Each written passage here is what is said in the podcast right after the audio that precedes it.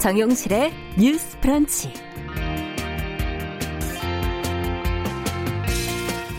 안녕하십니까. 아나운서 정용실입니다. 너답지 않게 왜 이래? 나다운 게 뭔데? 아, 이런 틀에 박힌 드라마 대사 많이 들어보셨죠? 무엇 답다 하는 그 말은 상대를 일방적인 어떤 기대 또 고정관념 속에 가두어 놓게 됩니다. 어, 몇년 사이 우리 사회의 어떤 질문거리로 떠오른 피해자답다라는 말도 그렇지 않은가 싶은데요. 성폭력이나 큰 사고 피해자가 웃거나 뭐 취미 생활을 하고 외모를 꾸미고 다니면 많은 사람들은 이들이 피해자가 아니었던 거냐며 의심 어린 눈으로 바라봐 왔는데요. 자, 왜 피해자는 일상으로 돌아가면 안 되고 또 이들의 남은 삶은 계속 불행해야만 하는 건지 되묻는 사람들이 이제는 많아지고 있습니다. 어, 세월호 참사 유가족으로 구성이 된 극단 노란 리본 어, 매년 봄이 되면은 연극 무대에 오릅니다. 이 대학로 소극장들이 연대해서 진행하는 6주기 공연이 오늘 이 온라인 생중계를 시작으로 분산 개최가 되는데요. 올해는 여기에 참여를 한다고 합니다. 자, 이 답지 않은 무대, 객석에 전하는 메시지는 과연 무엇일까요? 하나는 우리가 기억해야 할 사건이 있다는 것. 그리고 우리도 이들도 우리와 같이 행복할 권리를 가진 사람이라는 명백한 사실이 아닐까 싶네요. 자, 4월 7일 화요일 정유실의 뉴스 브런치 시작하겠습니다. 네, 뉴스 브런치 화요일에는 어, 늘 주요 뉴스와 논평 뉴스픽에서 전혜연 송문희 두 평론가가 전해드릴 거고요. 그리고 시인의 눈으로 뉴스를 보는 시시한가 코너에서는 한 대학교에서 입학식도 지금 제대로 못한 새내기 후배들이 많겠죠. 이들을 위해서 선배들이 학교의 곳곳을 영상에 담아서 소개를 하고 있다고 합니다. 이 소식과 함께 새 학기 또 교정에 얽힌 추억담을 한번 좀 나눠보도록 하겠습니다. 어, 그리고 코로나19가 우리 환경에 미치고 있는 긍정적 영향 또 악영향은 과연 무엇인지 환경 시대에서 자세히 들여다봅니다. 자, 오늘도 한 시간 함께 해주시기 바랍니다.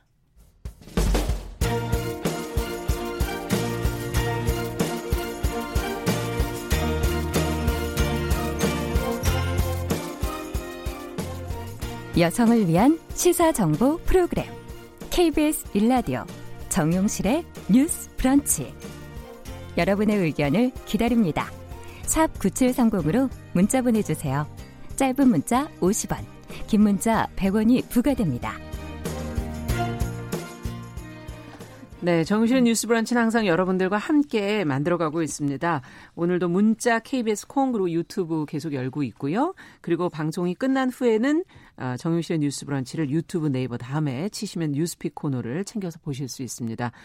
어떨 때는 너무 많이 들어오셔서 무슨 일이 생겼나 할 정도로 많이 들어오실 때가 있어서요. 저희는 늘 지켜보고 있습니다. 어떤 분들이 어떤 내용에 관심들이 있으신지.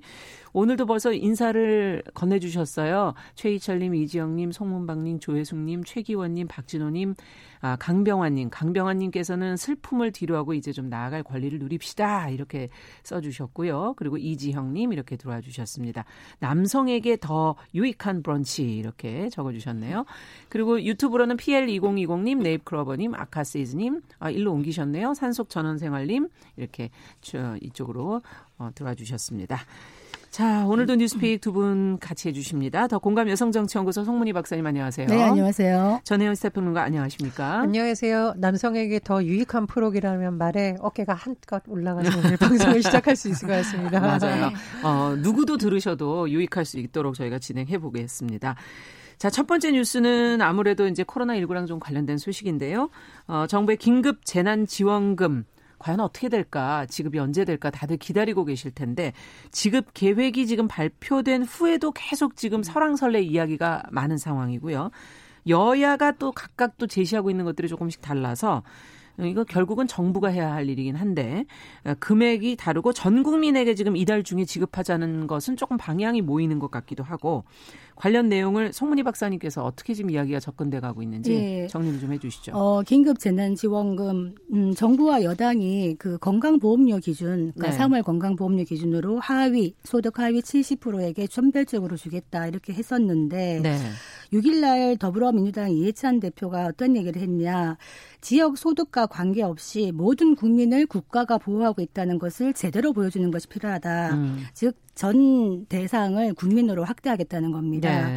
그래서 아마 이것이 여당의 입장이 변화가 있는 거 아닌가 이런 생각이 드는데 예. 그 전날 5일 날 황교안 대표가 미리 얘기한 것이 뭐냐면 긴급 재난 지원금을 1인당 50만 원씩 음. 전 국민에게 주자. 음. 그렇게 되면은 민주당 안은 어, 소득 기준으로 해서 이제 4인 가구 기준으로 100만 원이었거든요. 그랬죠. 그러면 어 통합당이나 민생당의 경우는 합치면 200만 원이 됩니다. 4인 음. 가구 기준으로 정의당은 1인당 100만 원씩 주자. 그러면 아. 400만 원이죠. 네. 계산해 보시면 우리 가족 수에 따라 그렇죠. 돈이 나오는 거죠. 중요한 거는 여야가 뭐 할 것 없이 다 전 국민에게 주자는데 의견이 수렴되고 있다는 겁니다. 음. 그러면 총선 앞두고 민심의 눈치 보기냐, 포퓰리즘 아니냐 이런 얘기 하고 있는데 네. 어떻게 보면은 여야 모두 눈치 보지 않을 수밖에 없는 민생이 절박한 시점이라는 이런 이야기죠. 음, 그렇군요. 자, 어쨌든 여야가 어떤 방향성이 비슷한 부분이 있기 때문에 갈 가능성이 있지 않겠는가 하는 보도들이 지금 많이 나오는데, 근데 홍남기 부총리나 정부 입장, 그간 해온 발언들을 생각한다면 어떻게 될까 조금 지켜봐야 되나 이런 생각도 들기도 하고요. 어쨌든 앞서 얘기해 주신 총선을 노린 퍼퓰리즘이냐, 과연 어떻게 봐야 될지 두 분은 어떻게 생각하십니까? 저는 미래통합당이 왜 이렇게 입장을 바꿀 수밖에 없었을까 생각을 해봤는데 아마 선거를 하다 보면 재래시장이나 어려운 곳을 많이 후보들이 돌아다닙니다. 네. 그러다 보면은 현장의 목소리를 들을 수밖에 없거든요. 음. 송 박사님 말씀하셨듯이 현장 상황에 맞이해 보니까 아 이게 정말 긴급하다. 음. 정말 어떤 응급 수혈이 필요한 것 같은 환자에 비유되는 상황이라고 아마 좀 공감대가 이루어졌던 것으로 보입니다. 네. 그리고 저는 크게 세 가지 시점에서 아마 정부에서도 좀 입장을 바꾸지 않을까 생각을 하는데요. 첫 번째로 시간입니다. 시간. 말 그대로 긴급 재난 지원금이고 음. 우리가 계속 강조했던 것이 속도거든요. 예. 그런데 지금 속도가 오래 걸릴 것이라는 전망이 나오는 이유는 소득 하위 70% 기준에 따라서 분별 작업을 하는 게 예상보다 너무 시간이 많이 아, 걸릴 수 있다. 예. 그래서 아마 전 국민을 다 주는 쪽이 오히려 더 빠르게 지급될 빠르게 수 있다. 지급될 수 있다라는 판단을 내린 것 같고요. 음. 두 번째로 말씀드릴 것이 효율성이라는 것도 정말 필요할 때 어떤 지원이 나가야 되는 거지 가게가 문 닫은 다음에 지원금 나가는 거는 음. 소상공인들한테 큰 도움이 안 됩니다. 그렇죠. 그래서 그런 부분을 좀 본 것으로 보이고요. 세 번째로는 아마 지금 소위 하드 하위 70% 기준을 잡으면서 건강보험료를 기준으로 하는데 지금 어려운 시점을 기준으로 잡은 것이 아니라 건강보험료를 지금 소득 뭐 1년, 2년 전 기준으로 부과가 되는 아. 것을 하다 보니 지금 현재 맞추지 그렇죠. 못하게 되는 게 있군요. 지금 너무 어려운 사람들의 불만이 뭐 몇천 원, 몇만 원 때문에 그러면은 기준에서 탈락하냐 들어가냐 아. 하다 보니까 이게 자칫하면 의도치 않은 사회 갈등 요소가 될 수 있다라고 정치관이 판단한 것 같습니다. 음. 다만 국회에서 어쨌든 총선 이후에 이 문제를 놓고 추경을 하든 논의를 해야 되는데 네. 계속 나오는 재정 건설성 문제는 얘기는 나올 수밖에 없습니다. 그래서 이건 뭐 저의 개인적 의견인데요. SOC 중에서 너무 긴급하지 않은 SOC 예산을 조금 조정을 한다든가 여야에서 그럼 어떤 부분을 줄일지에 대한 좀 합의가 이루어져야 음. 이 부분 역시 좀 빠르게 진행이 될 것으로 보입니다. 네. 그러니까 일단 주는데, 그러니까 사실 뭐 국가의 존재 이유가 국민이 어려울 때 도와주는 역할 아니겠습니까? 이번에 저 생각으로는 일단 신속성이 중요하기 때문에 일단 다 주고 나서 뭐 연말 정 정산이나 이럴 때 충분히 음. 어떤 세금으로 다시 환수할 수 있는 부분이 있거든요. 예. 이를테면은 뭐 우리가 어 삼성 회장에게 돈을 줄 필요는 없는 겁니다. 예. 충분히 배가 부른 사람에게는 더 줄 필요는 없는 건데 지금 당장 생계가 막막한 분들이 제대로 음. 밥을 먹을 수 있는 이런 걸 해야 되는 것이거든요. 기존의 기준으로 봤을 때는 아까 말씀하신 그런 문제가 있어요. 상대적 박탈감이 있는 거죠. 어, 나는 내가 중산층도 아니라고 생각했는데 기준을 보니까 소득 상위 30%인 겁니다. 음. 만약에 사람들이 네. 그러면 이거 뭔가 불공정한 게 아닌가 이런 생각이 들고 몇만 원, 몇십만 원 차이로 기준에서 탈락되는 분들의 불만이 커질 수밖에 없는 것이거든요. 그리고 지금 어뭐 소기업 뭐 소상공인 자영업 어렵다고 하는데 네. 중산층 이상도 많이 힘들다고 합니다. 음. 실제로 아주 극소수의 돈 많은 사람들 빼고는 이번 코로나 사태로 많이 힘들기 때문에 음.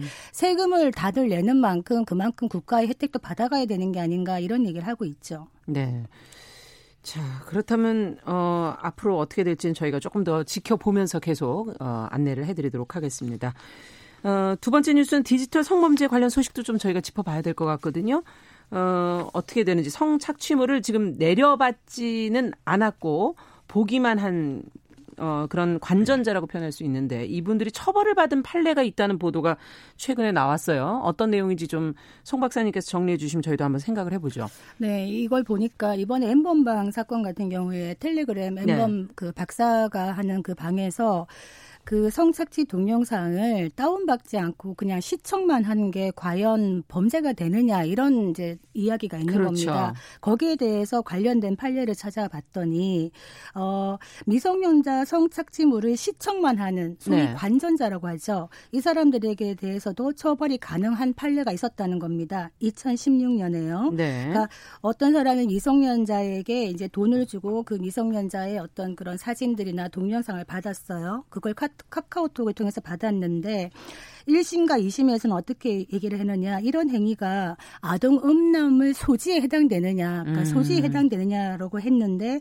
아니다라고 했었다가 네. 마지막 네. 그 이제 2심 재판부에서는 유죄를 선고한 이유가 뭐냐면 우리가 카카오톡 사용하잖아요. 카카오톡이 어떤 사진이나 영상이 왔을 때 그걸 다운받지 않아도요. 음. 그걸 계속 들어가 볼 수 있죠 본인은. 그렇죠. 그리고 그거를 그자 카카오톡 아, 안에서 다른 사람에게 전송할 수 있어요. 그렇죠. 네. 다운받지 않아도. 네. 그래서 이거를 소지로 보느냐 아니냐에 대해서 음. 재판부가 어떻게 얘기하느냐.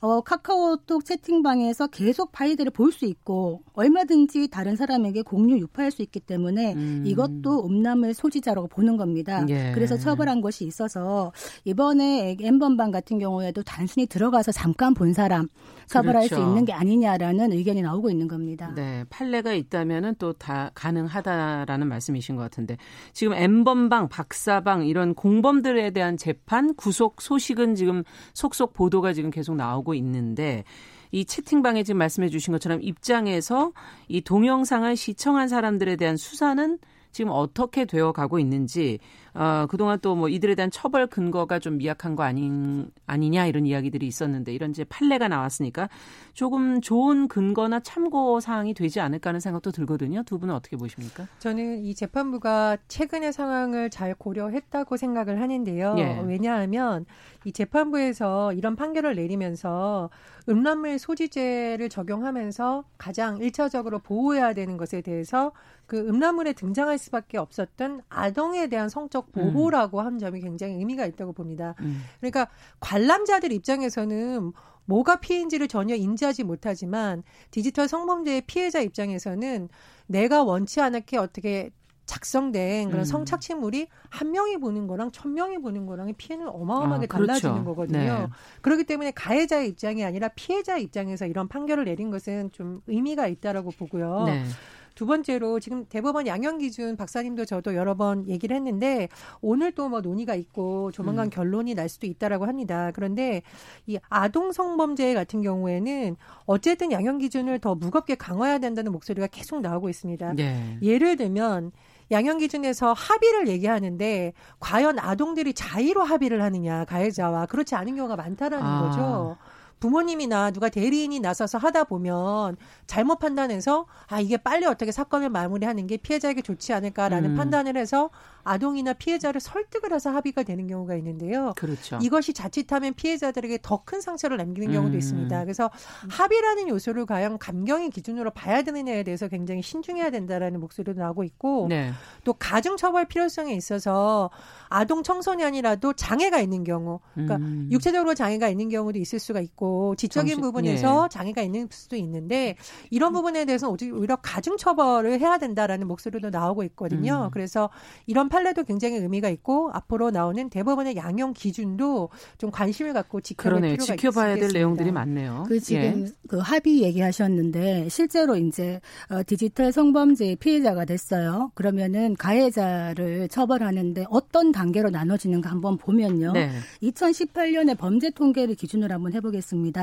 일단 어, 신고를 했을 때 경찰 단계에서 구속 수사를 받는 경우가 100명 중에 2명이에요. 아이고 그렇게밖에 안 되니까 그 단계를 넘었죠. 네. 그다음에 기소가 있죠. 네. 기소는 어, 디지털 성범죄 10명 중에 3명만 기소가 되는 겁니다. 아 그래요? 또 그 다음에 재판까지 갔어요. 네. 재판 갔더니 300만 원. 이게 음. 무슨 얘기냐?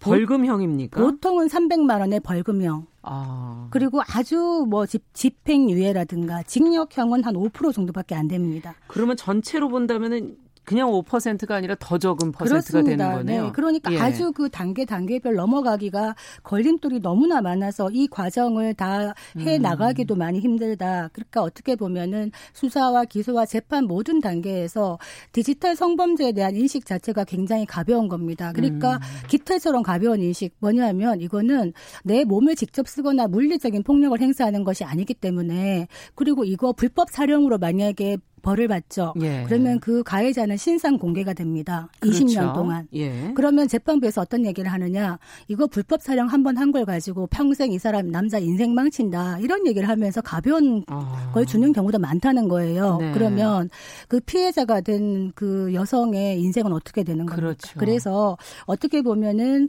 이런 성범죄에 대한 인식이 가벼운 것이 가장 큰 문제다. 저는 그 음. 말씀 드리고 싶습니다. 그러네요. 예.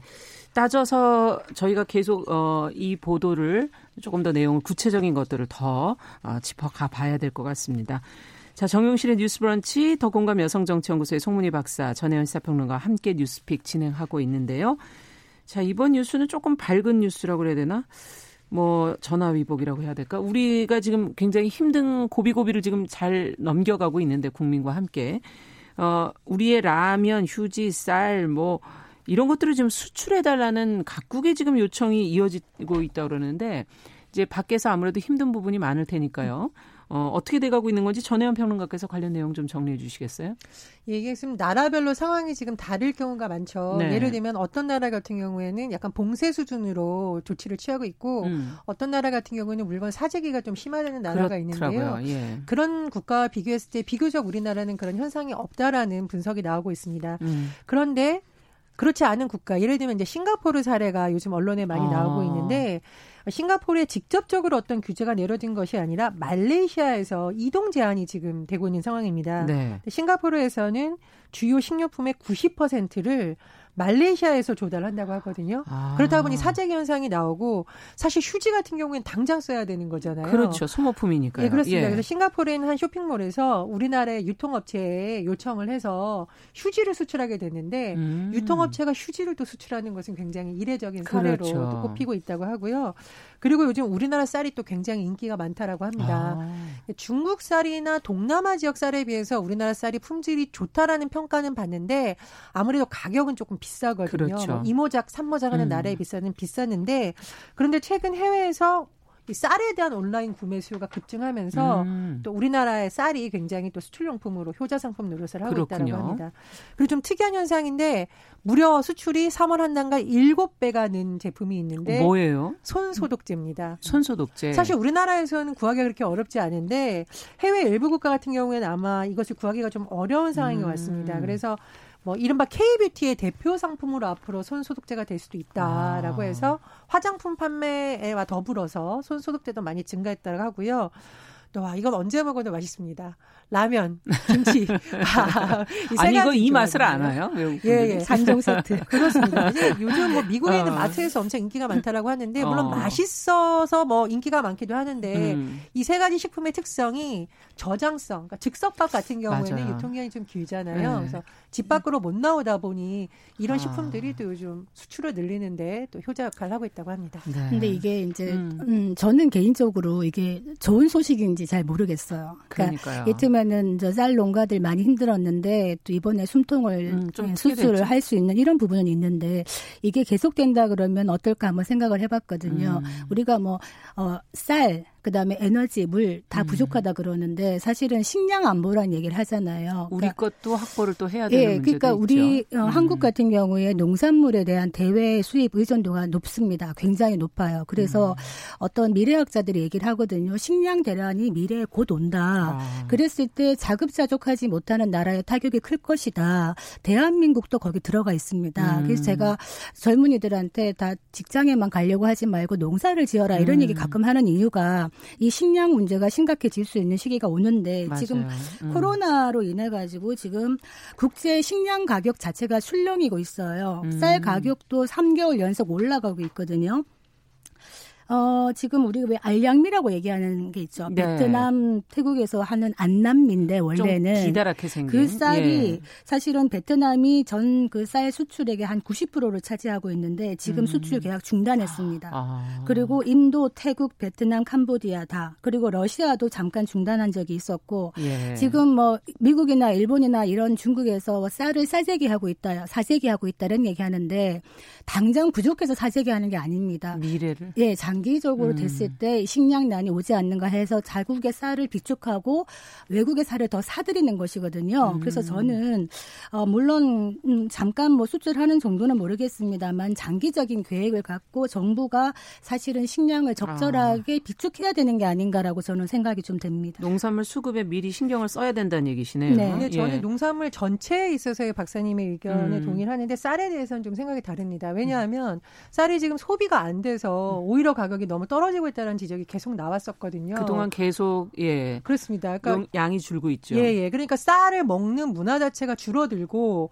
또 최근에 외식 문화가 줄어들다 보니 쌀 음. 가공품도 타격을 받는다는 것이 나오거든요. 아. 그래서, 그래서 이번 기회를 계기로 다각적으로 뭐 생산이라든가 유통에 있어서 어떤 구조로 되는지 정부에서 점검은 필요하지만 아직까지 쌀에 있어서는 오히려 소비가 더 필요하지 않나 이런 음. 생각이 들고요. 사실 이번에 뭐 강원도에서 감자 팔고 하면서 안 팔렸던 뭐 오징어 팔기 운동 운동 이런 네. 것도 있었고 일부 지역에서는 봄나물이 사실 시들면 상품성이 없습니다. 그렇죠. 그래서 끝나죠. 나물 팔아주기 운동 이런 것을 했었는데 위기가 때로는 새로운 또 길을 보여주는 음. 것 같습니다. 그래서 각 지자체에서 농산물이 쌓여 있는 것을 그냥 보고 있는 것이 아니라 국민들에게 적극 홍보를 해서 집판만을 하는 네. 그런 소비의 새로운 문화도 좀 나타나지 않을까 그렇게 전망합니다. 기대해 봅니다.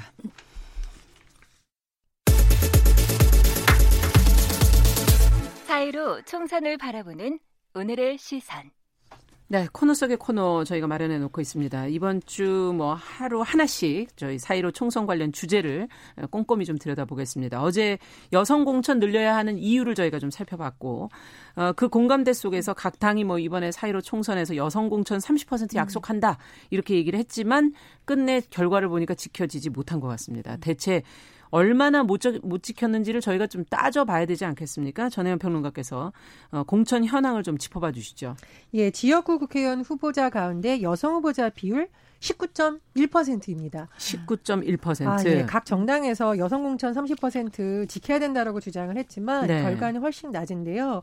민주당은 12.7%, 음. 통합당은 11.0%, 뭐 정의당의 경우에는 그나마 20%를 넘겨서 21.1%입니다. 네. 자, 그런데 과연 이걸 또 퍼센트만으로 봐야 되느냐? 딜레마가 있죠. 음. 국가혁명 배당금이 무려 30.4%를 공천했는데 77명입니다. 그래서 아. 사실 보조금도 이번에 받았잖아요. 받았다는 걸 말씀드렸었죠. 네, 무전 문제는 뭐냐? 청소년 성폭행 전과 후보를 뭐 다른 쪽으로 또 공천했던 것이 논란이 음. 됐거든요. 그래서 사실 이번 같은 경우에는 여성 공천에 있어서 양적인 면에서도 굉장히 아쉽지만 음. 내용적인 면에서도 좀 아쉬운 면이 많다. 그런 평가가 나오고 있습니다. 네.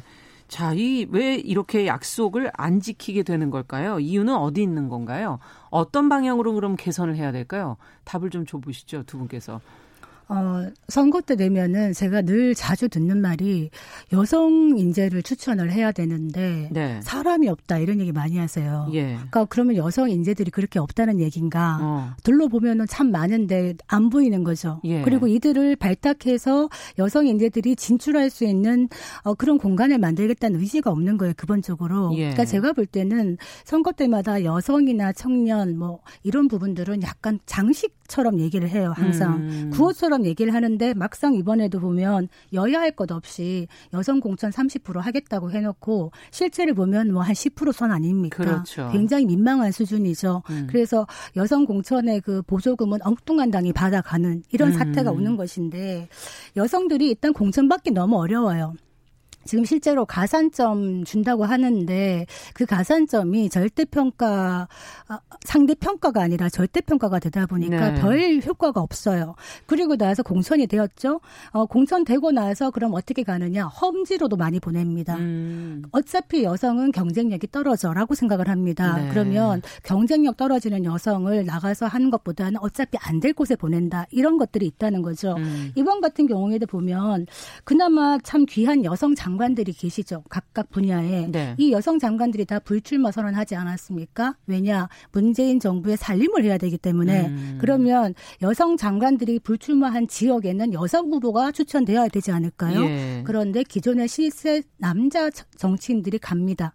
이런 식으로 어떻게 보면은 기본적으로 공직선거법 47조에 음. 지역구의 30%를 여성으로 하라는 게 그냥 권고사항이잖아요. 강제성이 없습니다. 네. 그러니까 어떻게 강제할 수가 없는 거예요. 그래서 이거를 바꾸지 않는 이상에는 이런 현상이 역전되기 힘들 것이다. 이거 뭐 20회 국회에도 아마 문턱을 넘기 힘들 것 같습니다. 이 법안 네. 자체가요. 예. 그러니까 희망적으로 안 보시네요. 예. 근본적으로는 개헌 얘기가 나올 때마다 헌법에 이거를 명시해야 되는 거 아니냐는 논란이 나오고 있습니다. 그리고 음. 실제로 프랑스도 개헌 과정에서 이런 논의들을 많이 해서 담아냈다고 했거든요. 그래서 네. 프랑스가 여성 의원들이 의회에 진출하는데 아주 큰 영향을 많이 미치는 각종 법이 개정될 수 있었던 음. 거죠. 그래서 사실 우리가 늘 개헌 얘기 나오는데 권력구조 개편만 얘기를 하지 여성의 정치 진출이라던가 성평등 문제는 뭐 법에 들어간 적은 없죠. 그렇습니다. 네. 그래서 개헌 과정에서부터 사실은 음. 이런 논의가 되어야 되고요. 두 번째로는 지금 남녀 동수 공천제에 관한 법안이 발의가 된 적이 있었는데 통과가 되지 못하고 있습니다. 아. 그래서 크게 봤을 때는 개헌이라는 큰 틀이 한번 바뀌어야 된다라는 또 부분 한번 지켜봐야 될 것 같고요. 네. 두 번째로는 이런 법안이 통과되기 위해서 각 정당도 힘을 모으지 않으면 사실 공연불에 그칠 수가 그렇죠. 있거든요. 그래서 그런 부분에 대한 제도적 논의도 좀 많이 돼야 될 것으로 보입니다. 아, 근본적으로 사회적 합의가 먼저 되어야 되는 거죠. 음. 그러니까 여성의 그 공천을 의무화하는 것, 네. 그게 30%가 됐든 절반이 됐든 이런 부분은 사실 헌법 개정이 필요한 부분이에요. 음. 그래서 그 전에 충분히 공론화를 해야 되는 부분이라서 뭐 프랑스나 유럽 같은 경우에는 법제화가 되어 있기 때문에 여성들의 진출이 많아지는 것이잖아요. 예. 그러면서 어떤 의회의 다양성이 높아지는 것이고 여성의 권리도 신장이 되는 되는 음. 것인데 한국은 아직 그런 상황이 아니다.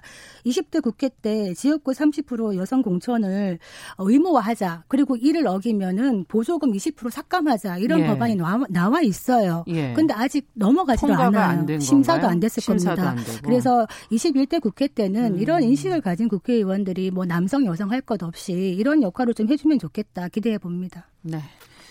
자, 오늘 뉴스픽 여기까지 듣겠습니다. 전혜연 어, 평론가 또 더공감 여성정치연구소의 송문희 박사 두 분 수고하셨습니다. 내일 뵙겠습니다. 감사합니다. 감사합니다. 네, 정용실의 뉴스 브런치 듣고 계신 지금 시각 10시 32분 넘어서고 있고요. 라디오 정보센터 뉴스 듣고 오겠습니다. 코로나19 국내 신규 확진자가 어제 하루 47명 확인됐습니다. 이로써 국내 누적 확진자 수는 1,331명으로 집계됐습니다.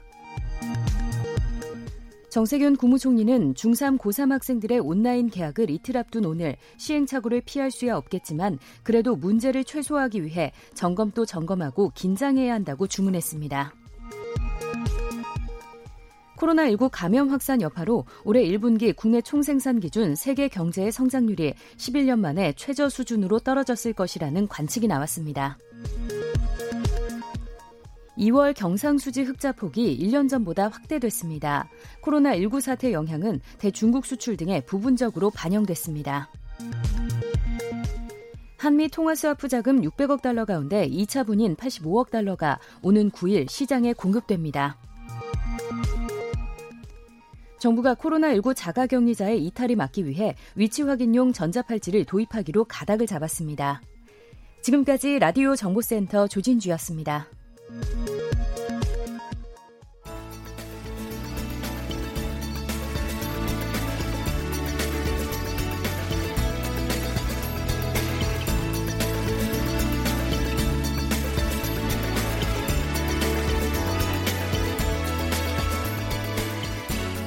세상을 보는 따뜻한 시선. KBS 일라디오 정용실의 뉴스 브런치. 매일 아침 10시 5분 여러분과 함께합니다. 네, 정용실의 뉴스 브런치 듣고 계신 시각 10시 34분이고요.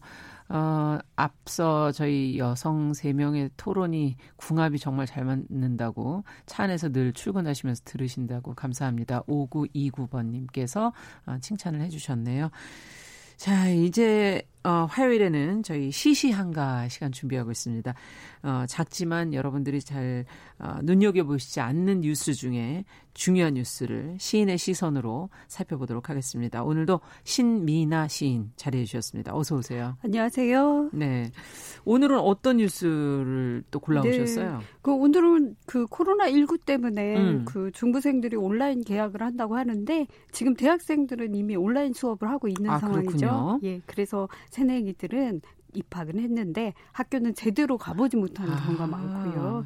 그래서 한 대학교에서 입학식도 못하고 캠퍼스 생활을 제대로 시작하지 못한 신입생들을 위한 봄 선물을 선보였다고 하는데요. 봄 선물. 예, 호남대학교의 신개념 오리엔테이션으로 이름하여 온라인 알짜 스쿨이라고 합니다. 이름 재밌네요. 예. 이것이 뭐냐면 음. 신입생들을 위해서 학생회 활동을 하는 선배들이 봄꽃 활짝 핀 캠퍼스 곳곳의 모습을 영상으로 담아서 소개를 한 겁니다. 네. 정문에서 출발을 해서 복지관, 도서관, 뭐 벚꽃길, 단과대 여러 건물들을 두루두루 찍어서 음. 무려 1시간 정도 아, 분량이 제대로 거의 뭐 둘러보는 셈인데요. 네, 음. 그래서 신입생들 반응이 아주 좋다고 합니다. 야, 이 꽃필 네. 때 사실 캠퍼스를 가야 되는데. 아, 그렇죠. 이게 너무 늦어지네요, 진짜. 어찌. 본다면. 꽃이 다 지겠어요. 그러니까 아유, 네. 어떡하지? 벚꽃 좀 난리던데 보니까. 예, 아무튼 국민을 국민일보에서 어. 기사를 가져왔습니다. 그렇군요.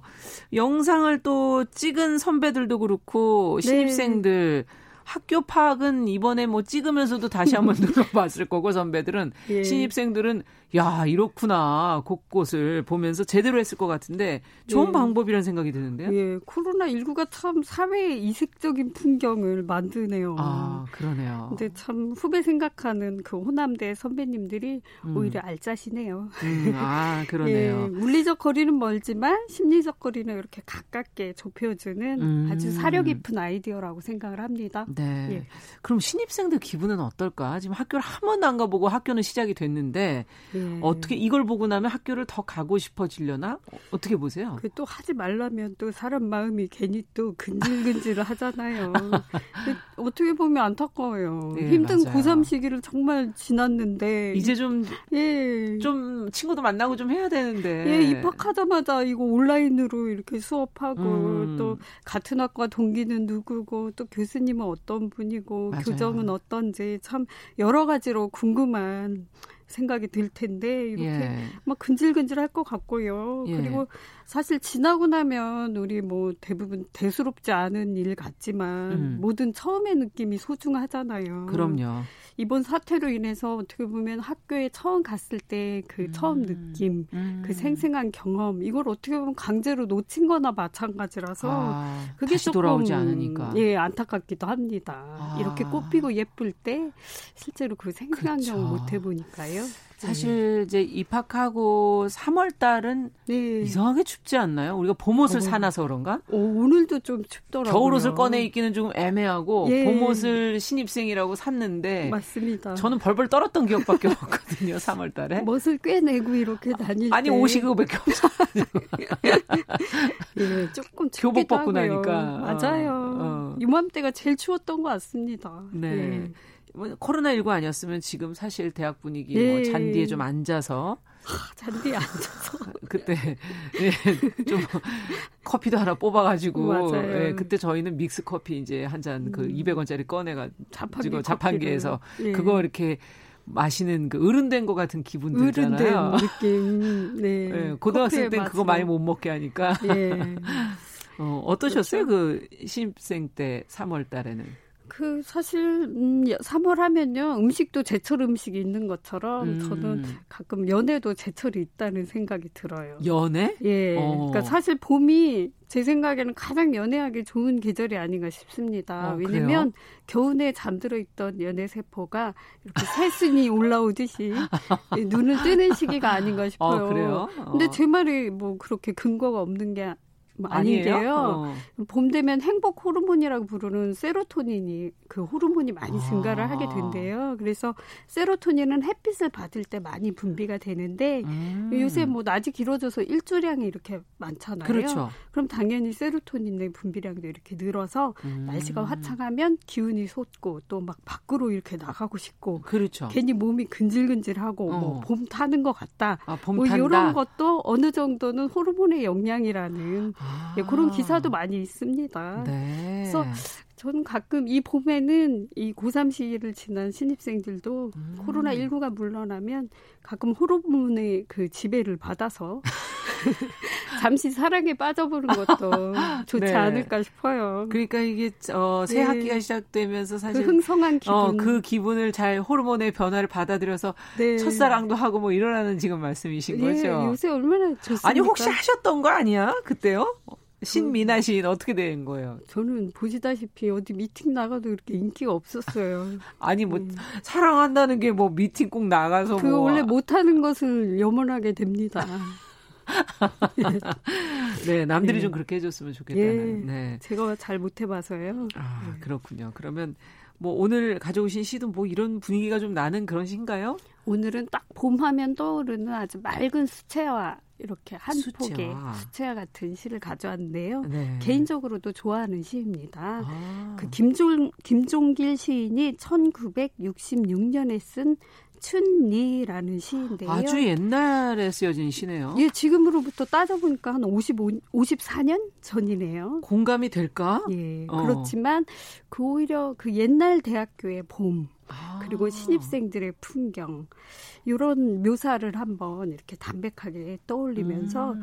그 인간의 감각을 사실 우리가 오감이라고 하잖아요. 그렇죠. 이 시는 그런 것이 아주 잘 드러나 있는 시예요. 예. 그래서 청취자 여러분들도 그 오감을 한번 예, 느껴보시라. 이렇게 예민하게 네, 잘 느끼시려면 예. 지금 차에 계시다면은 일단 네. 창문을 네. 조금 닫으시고 제대로 들어보시면서 네, 귀를 쫑긋 세우시고 귀를 쫑긋 예, 세우시고 감각을 집중해서 한번 머릿속에 이미지를 네. 한번 그려보시기 바랍니다. 아. 이거는 아나운서님께 또 살짝 부탁을 드려야겠어요. 이거 매주 오늘 안 하실 줄 알았죠. 네, 예. 너무 매주 시키시는데 예, 알겠습니다. 해보겠습니다.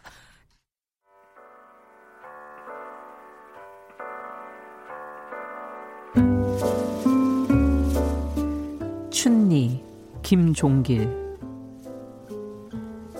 여자 대학은 크림빛 건물이었다. 구두창에 붙는 진흙이 잘 떨어지지 않았다. 알맞게 숨이 차는 언덕길 끝은 파릇한 보리밭. 어디서 연식 전구에 흰공 퉁기는 소리가 나고 있었다. 뻐꾸기가 울기엔 아직 철이 일렀지만 언덕 위에선 신입생들이 노고지리처럼 제재거리고 있었다.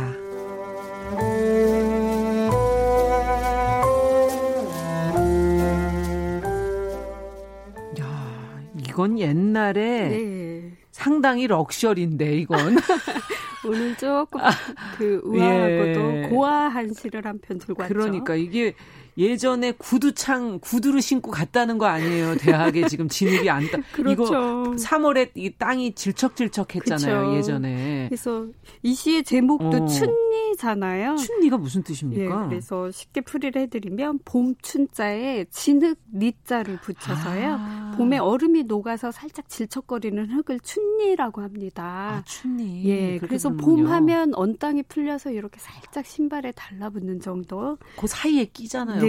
굽하고 그 바닥하고 사이에. 근데 그게 무겁고 진득한 느낌이 맞아요. 아니라 이 네. 시에서는 신발을 살짝 털어서 탈탈 아. 터는 정도의 그 어떤 산뜻함 이런 정도로도 음. 읽히죠. 근데 어디선가 또 이게 정구라는 게 요즘엔 테니스. 네, 네. 약간 공이 부드러운 네. 테니스랑 테니스. 비슷하지만 조금 그, 거보단 가벼운 예. 공이지만 예. 통통 이렇게 예. 흰 공이 튀는 예. 소리. 봄에 이렇게 뭔가 이렇게 어, 살아나는 듯한 그런 느낌도 들고. 그리고 크림빛 대학 건물이란 말도 좋죠.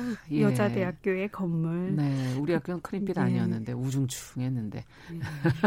그렇죠. 예, 네. 알겠습니다. 그리고 봄날에 아주 숨이 찰 정도도 아니고 알맞게 숨이 찬 언덕을 일단 오르면 눈앞에 파란 보리밭이 아. 푸릇한 보리밭이 이렇게 펼쳐지고요. 예. 그러니까 이런 싱싱하고도 경쾌한 느낌이 잘 살아있는 시인 것 같습니다. 네. 지금 네. 그린 JK님이 유튜브로 네.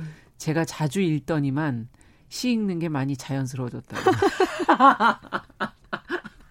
아, 아, 전보다 나아졌습니까, 정말? 아, 네. 이렇게 실력 칭찬을, 향상되셨나 네. 봐요. 아, 이렇게 또 칭찬해 주시니까. 박진원님께서는 네. 시참 좋다고 지금. 좋죠. 예, 의견 주셨고, 7259번님, 시 낭독하실 때 노래하시는 것처럼 목소리가 화사하게 아니 그럼 제가 그 전에 목소리가 안 좋다는 얘기인가요?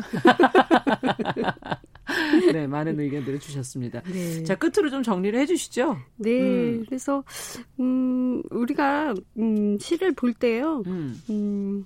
음 사실 요맘때 지금 생각해 보면 저도 요새 신입생처럼 학자금 대출 갚느라고 사실은 연애할 겨를도 없이 아르바이트를 많이 했었던 것 같네요. 맞아요.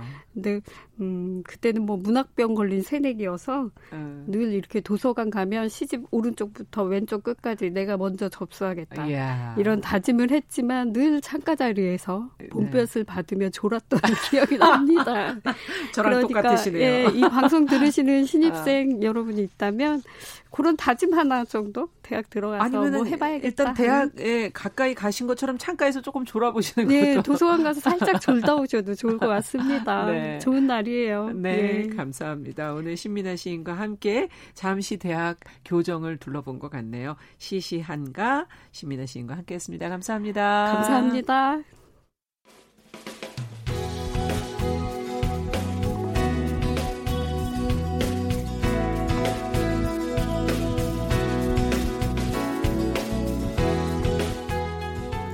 함께 가면 길이 됩니다.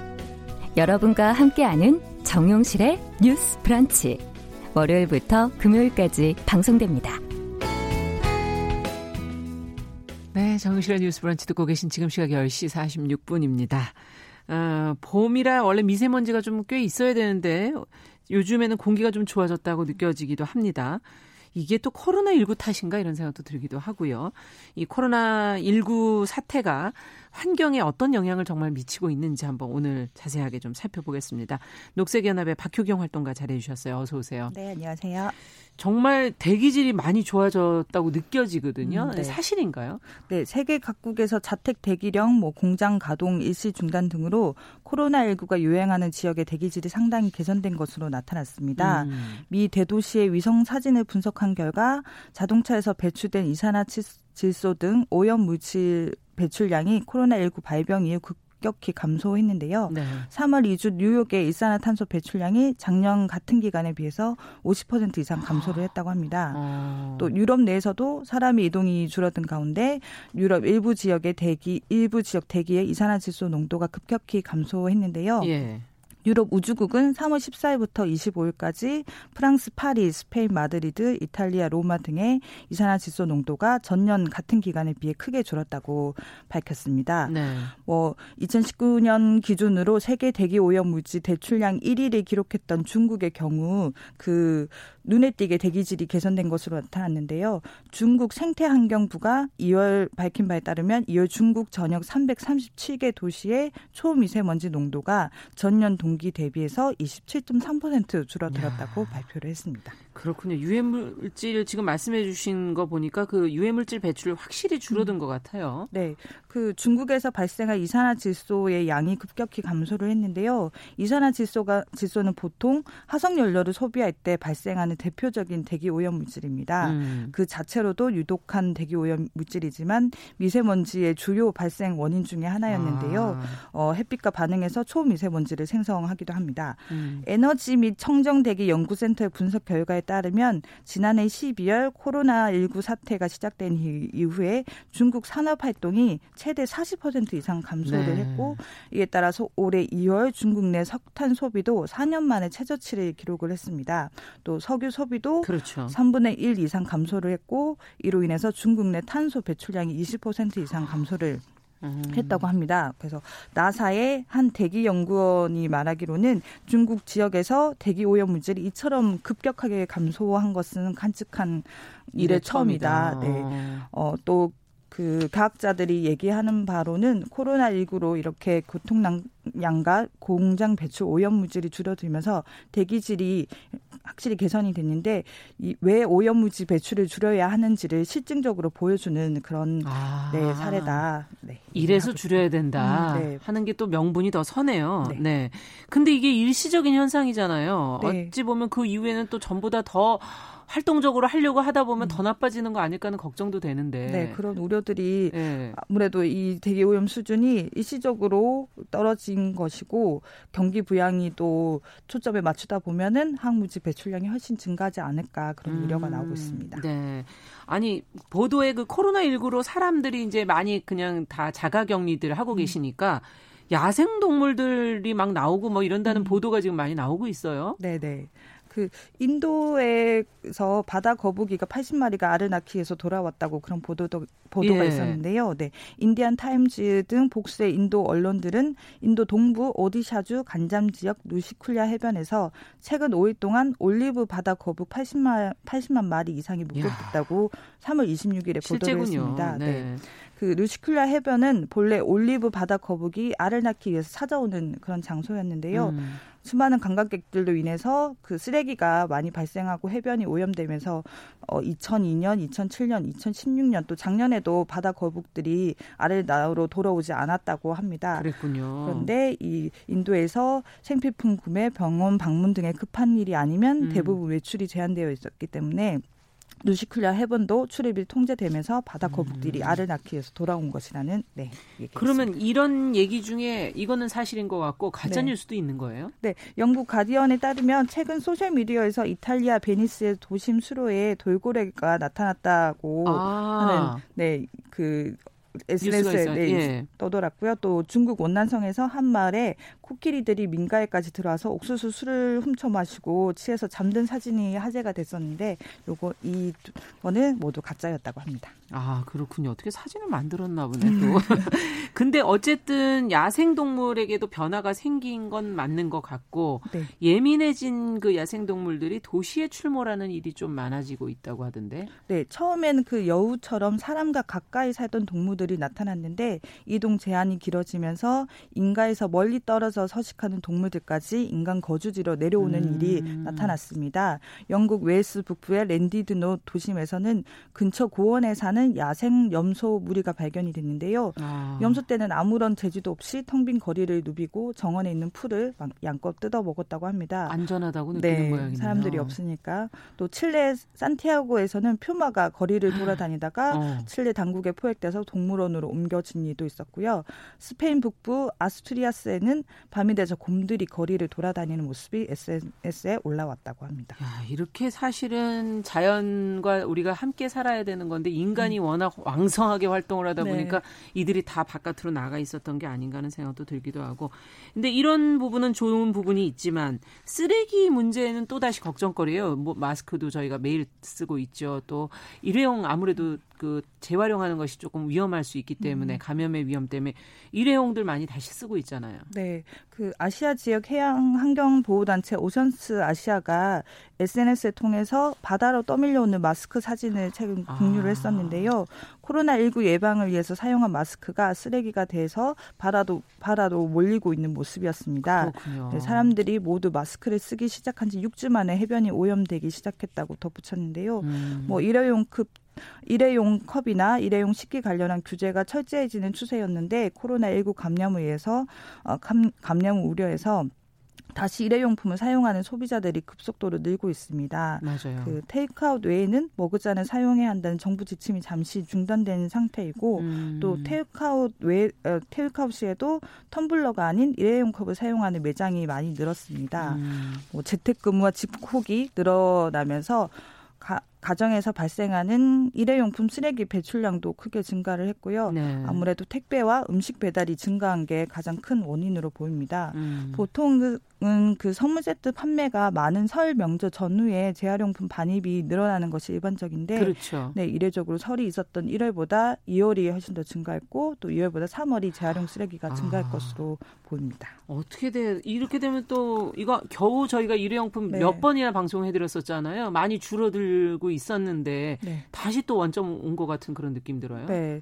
그 매장 내 일회용 컵 사용을 금지한 지 1년 반 만에 커피 전문점에 다시 일회용 컵이 재등장한 건데요. 음. 또 대형 마트나 이런 곳에서도 매장 인력 부족이라는 이유로 음. 그 비닐봉지 사용을 금지했었는데 슬그머니 늘어나고 있다고 합니다. 음. 코로나 19 종식 뒤에는 쓰레기 대란이 오지 않을까 그런 예상들이 나오고 어. 있는데 뭐 예방은 당연히 해야 되지만 너무 공포심을 가지고 그 다음 문제를 생각하지 않고 눈앞의 문제만 보는 것은 아닐지 또 악순환이 반복되는 것을 그러네요. 경계를 해야 될 것 같습니다. 이런 현상과 관련해서 큰 틀에서 우리가 좀 어떤 생각을 해보면 좋을까요? 네. 음. 어, 그 온실가스가 감축되고 맑아진 하늘과 또 생태계가 돌아오는 그런 것들이 이런 음. 현상들이 코로나19가 지구에게 휴식을 준 게 아니냐 백신이다 뭐 이런 얘기도 또 네. 나오고 있는데요. 인간 활동이 위축되면서 나타난 불과 몇 개의 사이의 변화기 때문에 실제로 이런 것들이 우리의 행동이 어떤 변화를 만들 수 있는지